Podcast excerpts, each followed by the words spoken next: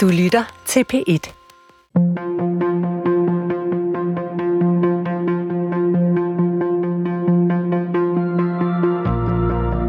Hvad kan vi bruge en næsten 2.000 år gammel samling tekster til? Kan vi overhovedet forstå os selv, uden at læse Bibelen? Christian Let mener, at Bibelen er verdens vigtigste bog. Lauke Hendriksen læser den for første gang. Og sammen gennemgår de historierne, der stadig former vores bevidsthed og forsøger at finde ud af, hvad de betyder for os i dag. Velkommen til Bibelen Let Fortalt. Abraham og Isak. Første Mosebog, kapitel 20. Det er, det er en vild tekst, det her, Christian. Jeg kan huske, at jeg har fået den læst op tidlig i folkeskolen og tænkt, den er helt sindssyg. Og nu har vi ligesom læst den op til i dag, og jeg har fået flere nuancer med, men jeg er faktisk stadig på det punkt, at den er så vild og sindssyg, den her historie. Ja, det, det er sådan en historie, som bare ikke vil sådan lande komfortabelt, øh, ligegyldigt hvordan man prøver at tolke den. Den bliver ved med at sidde på tværs, øh, også på tværs af, af historien her to og et halvt tusind år efter. Øh, den er voldsom og grum og, og uforståelig, og så er det samtidig en tekst, der er blevet et ideal i, i kristendommen øh, og også i jødedommen. Øh, og det er blevet billedet på betingelsesløs tro, på godt og ondt. Øh, og så er det også en tekst, som folk bliver ved med at have det svært med. Det, som litteratur er det en helt fantastisk tekst. Altså det, det synes jeg, der. Jeg synes virkelig, hvis man... Det vil jeg også vende tilbage til, så synes jeg, den står og dirrer helt utroligt. Men som sådan en moralsk fortælling, så bliver den ved med ikke at ville opføre sig ordentligt. Nej, Gud han tester mange personer i løbet af Bibelen. Er vi oppe på en af de øverste hylder her i forhold til at teste sine mennesker? Altså, jeg kan ikke forestille mig en voldsommere test end den, han går igennem.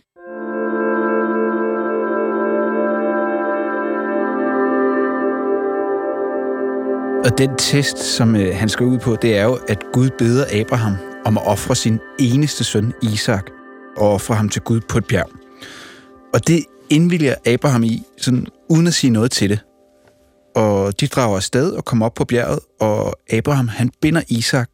Og lige da Abraham skal til at stikke en kniv i Isak, så dukker der en engel op og siger, stop. Det er jo sådan, øh, sådan saved by the bell, kan man sige. Um, ja, det er vist en deus ex machina. Ja, men man kan sige, det, det er hele historien jo. Det, der er så skørt ved det, er, at den starter med, at altså, Gud siger til ham, Abraham, og så siger han, ja, øh, du ved, nu skal du gøre det her. Du skal simpelthen ofre din, din, din eneste søn, din elskede søn. Og så siger han, ja, det gør jeg.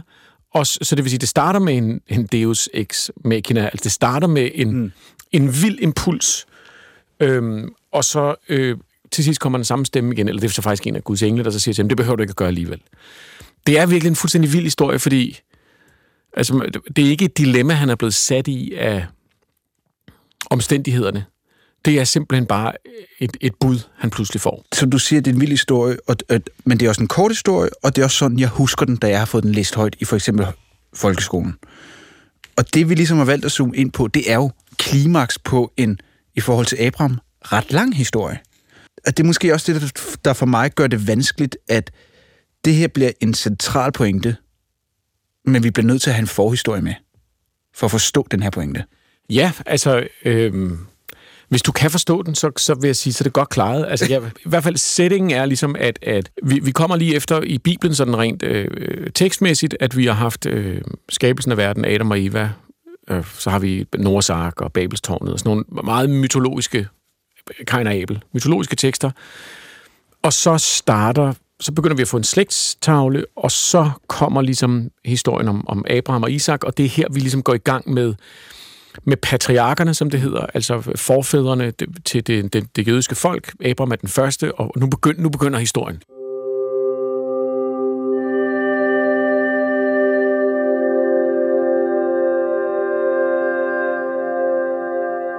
Det, det, der er det vigtige med Abraham, det er, at Gud fra starten af lover ham, at hans efterfølgere skal blive som stjernerne på himlen, som der står, som, som støvkornene.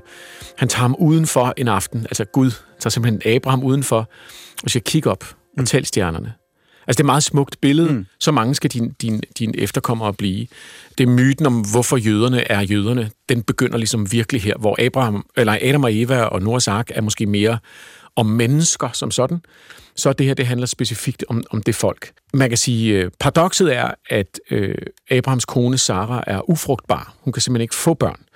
Så, så ideen om, at han skal få helt vildt mange efterkommere, øh, det bliver også en bemærket. Altså, Abraham han griner lidt for sig selv nogle gange, og, og de tager sig til hovedet, fordi de bliver altså ældre og ældre, og de får bare ikke nogen børn. Øh, på et tidspunkt siger Sara, tag min, min, min, min, min øh, slavepige, og få et barn med hende, fordi øh, gør et eller andet. Ja, det, det er også det er en vild handling, det, så, så er man nået langt ud i hvert fald. Ja, de, de er desperate, kan man ja. sige. øh, og, og det får han så, og så øh, igen meget menneskeligt her, der er virkelig psykologi. Det kan Sara, selvom det er hende, der har befalet det, ligesom, så, så, så kan hun sgu simpelthen ikke leve med, at det der uægte barn går rundt. Og det kan man også, også godt forstå, at hun får dem sendt ud af huset. Det er meget grusomt. Øhm, og på det tidspunkt, der er Abraham 65 eller et eller andet. Øh, og de bliver ældre og ældre, og Gud bliver ved med at komme tilbage og sige, men I får børn. Og på det tidspunkt, der bliver det nærmest sådan en joke. Det er sådan ret menneskeligt beskrevet, hvordan de, altså, de, de ryster på hovedet af Gud. Ikke? Øhm, så da Abraham så er 100 år gammel, så, så sker det. Øh, så får de et barn, øh, på trods af alt. Og øh, det er ikke bare et barn, det er også et barn, de har ønsket sig ja, i 100 år. Mm. Men skal lige huske, hvis man tænker, det er meget, 100 år, at øh, altså Nora blev hvad? 300 år eller sådan noget? Nej, små tusind. Ja, sådan den retning. Ikke? Du ved, de, de bliver meget gamle, ikke? Men, men det er beskrevet som, at, at Abraham alligevel er en gammel mand. Altså, og han tænker, og, og, og Sara, hun har, hun har ikke haft menstruation i mange, mange år, står der, og tænker, hvordan fanden skulle det, hvordan skulle jeg overhovedet kunne gøre det? Men det sker. Øh, de får Isak, og, og Isak er, det er han, deres eneste, det, de elsker ham mm. overalt. Det vil, det vil sige, forhistorien er ligesom, at Abraham har været en masse igennem og har oplevet alle mulige... Øh, de, er blevet, de har været igennem hungersnød og taget til Ægypten og alle mulige forskellige ting, og nu står han her, og nu har han fået sit barn. Og så er det så, at Gud siger til ham en morgen. Altså, det, det er ret, replikkerne i den her tekst er fantastisk. Det skal så også siges, altså hele den her lange historie om Abraham, du beskriver, øh, den er ret sikker på, at den er sat sammen med mange forskellige tekster. Den skifter også stil undervejs. Øh, for eksempel kommer nogle af historierne to gange, hvor man ikke rigtig forstår, hvorfor de gør det. Og der, så, så det er sådan, det er mange forskellige tekster, der er blevet sat sammen. Og når vi så kommer til det her stykke, så kommer vi ind i den her virkelig, det man kalder sådan, som er blevet kendt som sådan den meget lakoniske tone, der er i det gamle testamente, hvor, hvor handlingen bare bliver beskrevet. Det er meget økonomisk sproget, det er meget mm. præcist. Det er det der med, at Gud han siger, Abraham, og så siger Abraham, ja. ja. Og så siger, så siger Gud, tag Isak, din, din eneste søn, ham du elsker, og begiv dig til Moria-landet. Der skal du bringe ham som brandoffer på det bjerg, jeg giver dig besked om.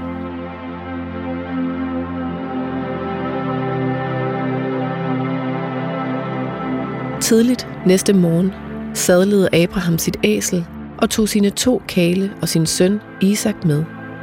Da han havde kløvet offerbrændet, begav han sig på vej til det sted, Gud havde givet ham besked om –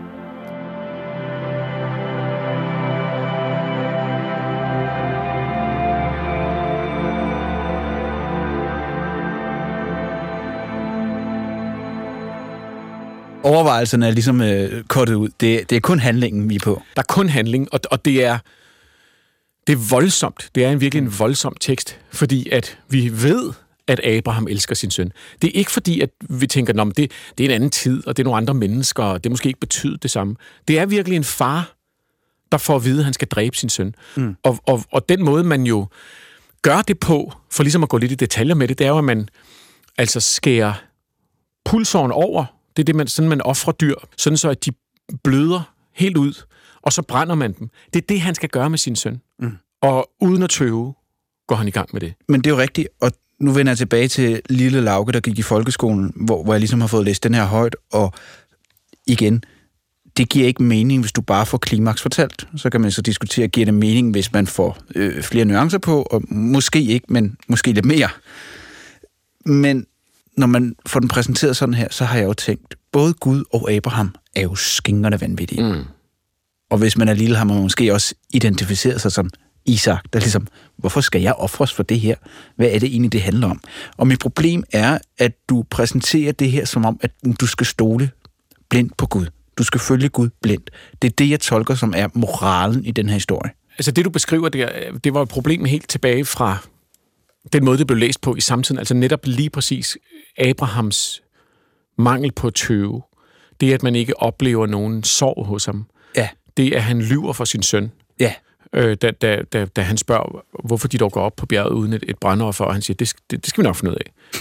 øhm, vi kommer til Bibelen med en idé om, at den skal give mening. Der er sådan nogle forskellige, øh, kan man sige, fejl, øh, fejlagtige læsninger, vil man, vil man mene i, i, Bibelens sådan, øh, historiske læsning, som er, at man enten mener, at den er ufejlbarlig, eller at den er Guds øh, perfekte ord, eller at den, den altid har en mening og, og en pointe, som den prøver at fortælle os, at, den, at, den, at man skal forstå den moralsk. Og hvis man gør det, så ender man der, som du siger, så at shit, hvad er budskabet den her? Det er, mm. at, at, at Abraham er været en god, en held, eller hvad, hvad er det, der sker? Ikke?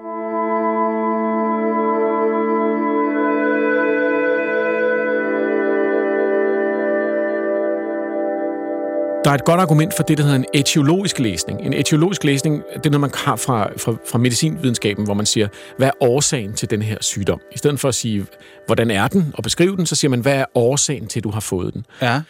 Øh, det glæder mig at høre, hvad ja. den årsag og, og, og der kan du sige, der, der er øh, en måde at, at gå til det på, er at sige, du har stået i en situation, hvor der er noget ved din kultur, du bliver nødt til at forklare en måde, din kultur adskiller sig fra de andre på, Hvorfor gør den det? Hvorfor er vi ikke som de andre? Jamen nu skal du høre, der skete det her engang. Og, og der er ligesom den, øh, øh det faktum, at i denne her tid, der så vidt vi kan se, der var øh, offring, for det første var en del af den jødiske kultur, men offring af den første fødte, er faktisk noget, vi ser i andre kulturer. Faktisk i nogle af de tekster, der er i det gamle testamente, hvor de beskriver krige, der ser man nogle af de andre folks konger, når det går dem dårligt, så tager de simpelthen deres første fødte, og ofre dem, og så pludselig har de held i krigen, fordi det, de offrer det til deres guder. Deres guder er jo de her, okay. øh, på det her tidspunkt, øh, som sagt, aktive entiteter, man, man forhandler med. Og, og der er utrolig mange steder i det gamle testamente, hvor at for eksempel i, i Moseloven, øh, altså øh, alle de mange, mange, mange lovtekster, der kommer øh, øh, i forbindelse med de 10 bud, der bliver det sagt mange gange, det der med, vi offrer ikke vores første fødte. Hør lige, hvad jeg siger. Hvis I gør det, og der er sådan nogle udførlige ting, mm. hvis vi gør det, så kan jeg godt fortælle jer, så går der af helvede til, så bliver Gud altså vred, og, og, og der er logikken. Det er der ikke behov for at skrive, hvis ikke der faktisk har været nogen, der gjorde det. Og der har faktisk også, mener man, højst sandsynligt været nogle jøder, altså nogle grene af det folk, man så senere kalder jøder, det kalder man dem ikke på det her tidspunkt, som har stadig haft nogle af de her traditioner, siden man har haft så hårdt et behov for at gøre op med det. Okay, så kan man sige, hvorfor offrer vi ikke vores første fødte? Og der er det altså ikke nok at sige, at det er fordi, det er super langt ude og du ved, mm. og sådan noget. Der kan, der, der kan historien om Abraham og Isak være et eksempel på, måske den opstået som, det er spekulation, men måske den opstået som et eksempel på, jamen Abraham, ham der tror allermest, ham der gjorde alt, hvad Gud sagde. En gang sagde Gud til ham, han skulle ofre sin første fødte, og, Gud, og Abraham han var klar til det. Han sagde, mm. han sagde ham ikke imod fordi så bliver, får historien mere vægt. Og så siger Gud, hey, hey, hey, det behøver du ikke at gøre. Derfor offrer vi ikke vores første fødte. Vi offrer ikke mennesker. Og det er ligesom det, man... Det, det, det, I stedet for at sige, hvad er det, den teksten prøver at fortælle os om, hvordan vi skal opføre os, øh, så siger man, jamen måske har det faktisk været et forsøg på at forklare det, mm. i forhold til de kulturer, de har været omgivet af. Og måske så også et argument for, at det gør vi ikke mere. 100% et argument for, at det gør vi ikke mere. Hvad nu, hvis der er hungersnød i 10 år i træk? Skulle vi så ikke prøve det, de andre gør? Skal vi så ikke ofre en af vores førstefødte. Det virkede for de andre, du ved, ikke? Jo, men jeg kan godt lide tanken, jeg kan godt lide tanken, fordi øh, den, den, den udfordrer mig, og hvordan jeg har forstået teksten som, at det hvor jeg går fra, at det er fuldstændig sindssygt, til at pointen er at fortælle, det skal vi ikke gøre mere. Mm. Så, så, så vender man jo tre kvart vej rundt, ikke? Jo, og, og du er jo ret, fordi problemet med den udlægning, jeg lige er kommet med, er, at det er ikke sådan, teksten fremstår. Nej. Og, og, og det tror jeg har været, fordi hvis, det her, hvis den her historie er ældre end nedskrivningen af den, så har det måske været sådan, den blev fortalt engang. Altså som en mere som en myte, mere ligesom Noahs ark, ligesom det var derfor, vi har den her regel. Men i, på det tidspunkt, hvor den bliver skrevet ned i det nye, eller gamle testamente, der er det blevet en fortælling om en mand, som oplever alt muligt andet, og som vi så pludselig ser i den her situation. Altså, det er et menneske med psykologi og med historie, og med en søn, som vi har forstået, han elsker over alt. Og derfor, ligegyldigt om det er sådan, den er opstået, så er problemet i videre øh, overleveringen til os, at når vi læser den nu, så er det, så kan vi ikke lade være med at læse det som, som du siger, en moralsk fortælling, eller en, en fortælling, der har en pointe. Og det tror jeg er en af grundene til, at den her tekst, den står og bliver ved med, og simpelthen ikke vil hvile. Altså fordi, Noahs ark for eksempel, den, den går sig ikke lige så meget på. Altså jo, han udsletter hele verdens befolkning, men det, det er så arkaisk, og så, så mm. det er et eventyr. Ja. Hvor det her, det virker som to rigtige mennesker. Ja. Og det er simpelthen svært at forlige sig med.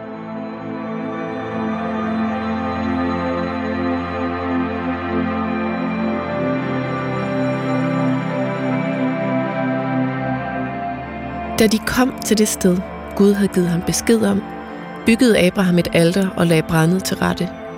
Han bandt sin søn Isak og lagde ham oven på brændet på alteret. Så rakte Abraham hånden ud og tog kniven for at slagte sin søn. Men Herrens engel råbte til ham fra himlen. Abraham, Abraham. Han svarede, ja, og englen sagde, læg ikke hånd på drengen og gør ham ikke noget. Nu ved jeg, at du frygter Gud og end ikke vil nægte mig, din eneste søn.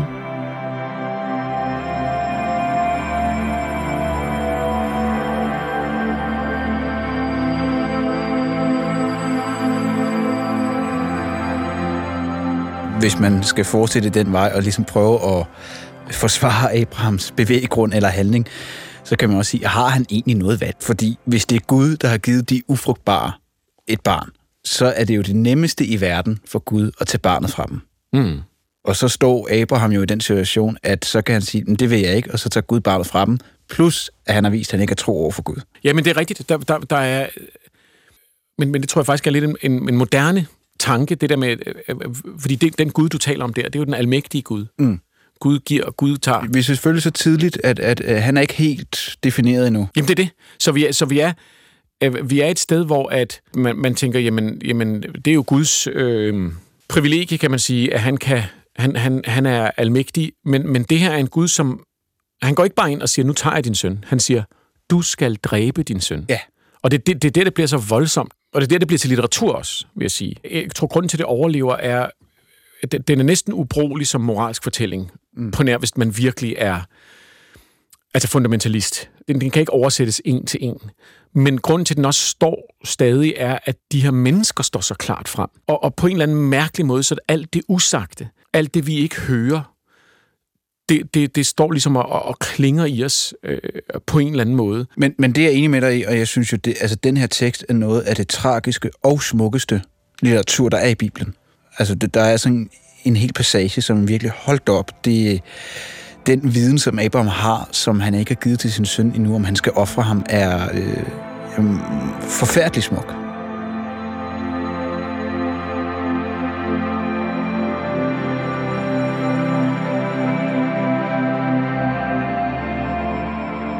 To dage efter fik Abraham øje på stedet i det fjerne, og han sagde til kælene, Bliv her med æslet, mens jeg og drengen går derhen for at tilbede.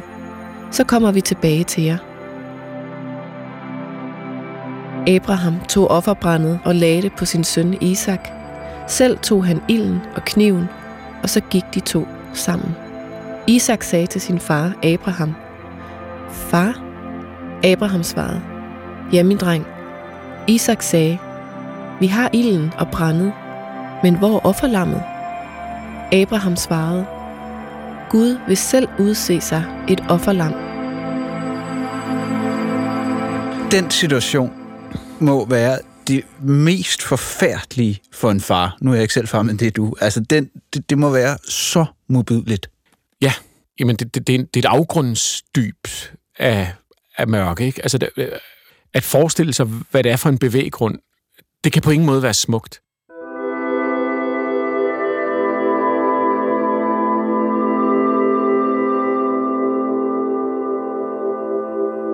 Der er det ved det hebraiske sprog, at når det er skrevet ned, som det er i Bibelen, så er der ikke øh, punktummer, der er heller ikke nogen vokaler, og det vil sige, at øh, man kan faktisk fortolke ret voldsomt på øh, teksterne.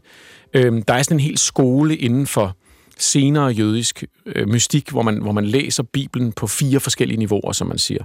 Som er sådan, du ved, hvad der umiddelbart står, øh, hvad den moralske pointe er, hvad den symbolske pointe er, hvad det er, og så hvad den mystiske indre pointe er. Og det, man går sådan helt amok i den her, sådan, der, altså, hvordan man skal læse Bibelen. Bibelen bliver jo set som perfekt. Der er to steder, som sagt. Abraham tog offerbrændet og lagde det på sin søn Isak. Selv tog en ilden og kniven. Og så gik de to sammen, bliver der sagt. Og så kommer den her udveksling, den her øh, dialog. Far, ja min dreng, vi har ilden og brændet, men hvor er offerlammet? Abraham svarede, Gud vil selv udse sig et offerlam, min dreng. Og så gik de to sammen. Så kommer der et til, og så gik de to sammen. Og så mener man, at det må betyde, at der er sket noget der. Når der er en gentagelse, så må det betyde, at det her skal forstås på en anden måde. Og der, der her kommer svaret. Sætningen. Abraham svarede, Gud vil selv udse sig et offerlam, min dreng. Hvis du læser det uden punktum, og hvis du læser det på hebraisk, så kan den forstås som, Gud vil selv udse sig et offerlam, min dreng. Altså simpelthen, at Gud vælger dig. Det bliver læst som, at Abraham siger, mm. du er den, der skal ofres. Og så ja, kommer... så, så, så man kan sige, altså, hvor her, når man øh, oversætter til dansk og alle mulige andre, så har vi ligesom puttet et komma ind, ja. ligesom at sige, det er ikke dig nødvendigvis, Nej, men og det er bare... Og det er, det vil sige, vi er ude i der, hvor man strækker teksten for at få den til at give mening. ja. Fordi hele pointen er så, at den næste, og så gik de to sammen, betyder, ah, de gik sammen. Så det vil sige, at han har sagt til ham, prøv at høre Isak, det er dig, der skal ofres, og alligevel går de videre sammen. Så, så der bliver sådan lagt implicit ind i det, om Isak, han er, han er okay med det. Og så senere bliver der skrevet sådan nogle, sådan nogle fanfiction-dialoger, øh, altså hvor at Isak siger, jeg forstår godt, at mit liv skal gives for den større sag, og det gør jeg glædeligt. Altså der er blevet skrevet sådan nogle senere, sådan nogle videreudviklinger af det, og, og det er jo det, der ikke er nogen, tror der, der er enige i dag, at det er det, der står. Men det er sådan nærmest, du kan mærke, hvor ondt de har haft i deres hjerter, de her mennesker. Og det er så blevet brugt til at sige, er det okay at give sit liv for noget? Og så siger de, ja, Isak gav jo sit liv velvilligt. Det er et eksempel. For, for, for i den kristne tro bliver der ligesom tolket videre. For Paulus, der, der bliver Abraham eksempel på virkelig den rettroende den, som, som, som tror fuldt og fast på Gud, ligegyldigt hvad. Og, og, og det viser ligesom, han bruger det også til et eksempel, som er meget vigtigt for Paulus, at det ikke er vores handlinger, der gør os hellige, men det er vores tro. Og der er Abraham jo et godt eksempel på, at han gør noget forfærdeligt, men hans tro er korrekt, og derfor så er hans handling også korrekt. Der er en tendens til senere i kristendommen, det kommer vi også til at vende tilbage til i et andet afsnit, når vi skal tale om alle nogle af de her forudsigelser af Jesu komme, som de kristne mener, der er i den, det gamle testamente. Øhm, og der, der bliver Isak ud fra den her idé om, at han giver sit liv et symbol eller en forudsigelse af Jesus. Hvis du tænker over mm. det, så bliver Jesus jo altså også offret af sin far. Og så siger, øh, så siger de her kristne tænkere, det er Isak jo, Isak er ligesom Jesus, han bliver offret af sin far, og, og min yndlings citat om det, og det bliver lidt nørdet, men det er Augustinus, der bruger eksemplet han siger, øh, Isak blev jo ikke selv dræbt. Hans, øh, hans far fik at vide, at han ikke skulle dræbe ham alligevel. Men hvad var det, der blev dræbt i stedet for? Den væder, der sad fast i en tornebusk. Det vil sige, det var altså et lam. Det er jo det, Jesus kalder sig selv, lammet. Hvis hovedet sad fast i en tornebusk. Åh, oh, ja, okay, der var den. Og nu, der nu... Kan du godt, altså, det er virkelig jeg er ret vild med det billede, for jeg synes, det er meget elegant fundet på. Ej, men du, du kunne godt høre, at du, du, du skulle langt hen i øh, forklaringen, før jeg ligesom overhovedet forstod, hvor vi var henne af. Men, men det er jo endnu et godt eksempel på, der, altså, de har fucking kæmpet for, at give, for den her tekst til at give mening. Ja. Og så pludselig, når det er et billede på, at i stedet for os, der skal i helvede, så går Jesus jo ind og tager synderne på sig, og han har jo en tornekrone på. Ja. Og det er øh, vederen, der sidder fast i tornebusken, øh, et eksempel på.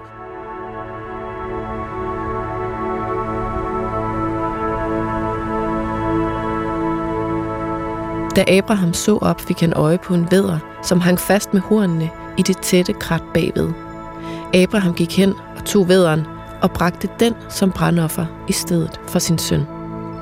Abraham gav dette sted navnet Herren ser. I dag kaldes det bjerget, hvor Herren viser sig.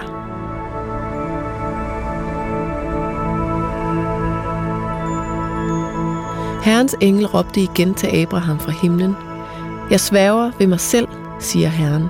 fordi du har handlet sådan, og ikke nægtet mig, din eneste søn, vil jeg velsigne dig og gøre dine efterkommere så talrige som himlens stjerner, og som sandet ved havets bred. Dine efterkommere skal erobre deres fjenders porte. Alle jordens folk skal velsigne dig i sit afkom, fordi du adlød mig.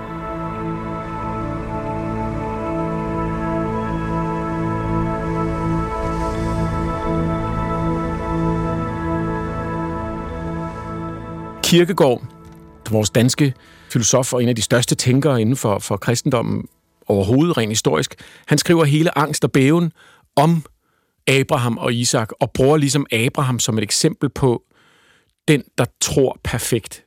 Fordi mm. at, at selvom det gør ondt på Abraham, selvom han ikke vil det, selvom det er forkert, så gør han det uden at tøve, ikke fordi han ved Gud i sidste øjeblik vil trække stikket. Det gør han virkelig ikke.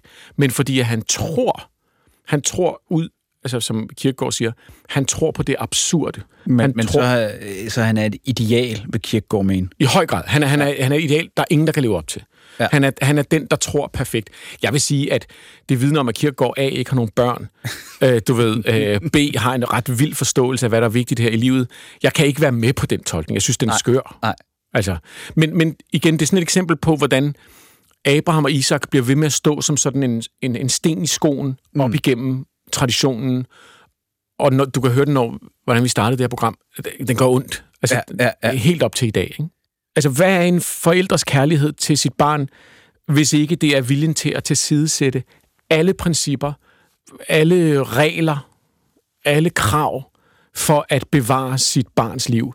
Det, som, det, som øh, Abraham gør, er ikke øh, værdigt. Det er uværdigt. Det er, det, er, det er ekstremt. Det er fundamentalistisk. Skaden er jo sket, hvis du kigger på det som et ja. stykke litteratur mellem mennesker.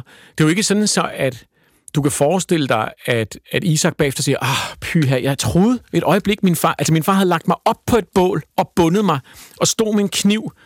Men så kom Gud og sagde, at han ikke skulle gøre det, så nu ved jeg, at den er god nok mellem mig og min far igen. At, at den tur ned ad bjerget, den, den er ikke behagelig for nogen. Den er ikke behagelig, og den er ikke nævnt. Altså, står bare, at de går ned igen og går hjem. Jeg har tænkt meget over den. Altså, forestil dig den far og den søn, der går hjem derfra. Abraham har ikke delt noget af det her. Det er et menneskeligt kollaps. Det er en psykologisk kollaps, som, som står på tværs af, af, af, af historien.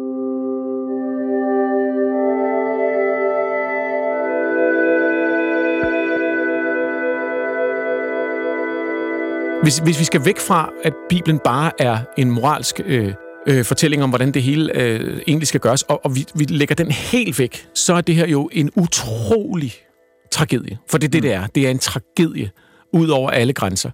Øhm, og, og, og et stykke tekst, der, der er skrevet for 2.500 år siden, og bare stadig er sådan, altså det er, er sikke nogle skæbner, ikke? Sikke nogle mennesker.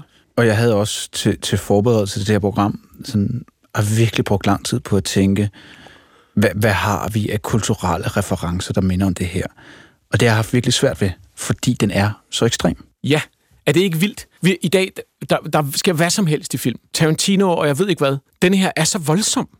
Den, den, er, den er ikke engang incestuøs. Og det, der vil være i en incestuøs historie, det var, der vil man kunne forstå et begær, som var ustyrligt, eller en, en, en, en psykose, som gør, at folk opfører sig. Her har vi en far, der elsker sin søn, der får en besked i øret om at dræbe ham, og er klar til at gøre det.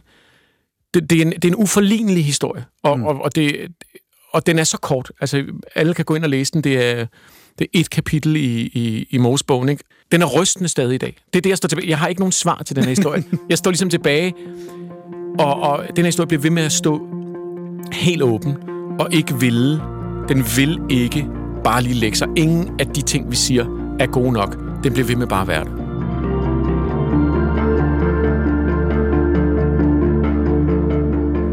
Historien om Abraham og Isak er ikke til at komme udenom. Heller ikke for apostlen Paulus, der måske har betydet mere for kristendommens udvikling end noget andet menneske. I næste uge dykker programmet ned i Paulus brev til Galaterne, hvor han beskriver en helt ny idé om Gud, mennesket, moral og tro.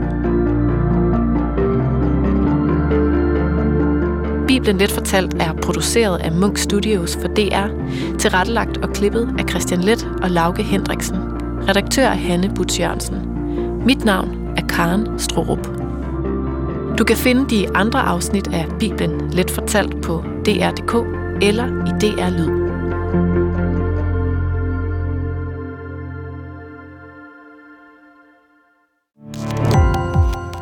Gå på opdagelse i alle DR's podcast og radioprogrammer. I appen DR Lyd.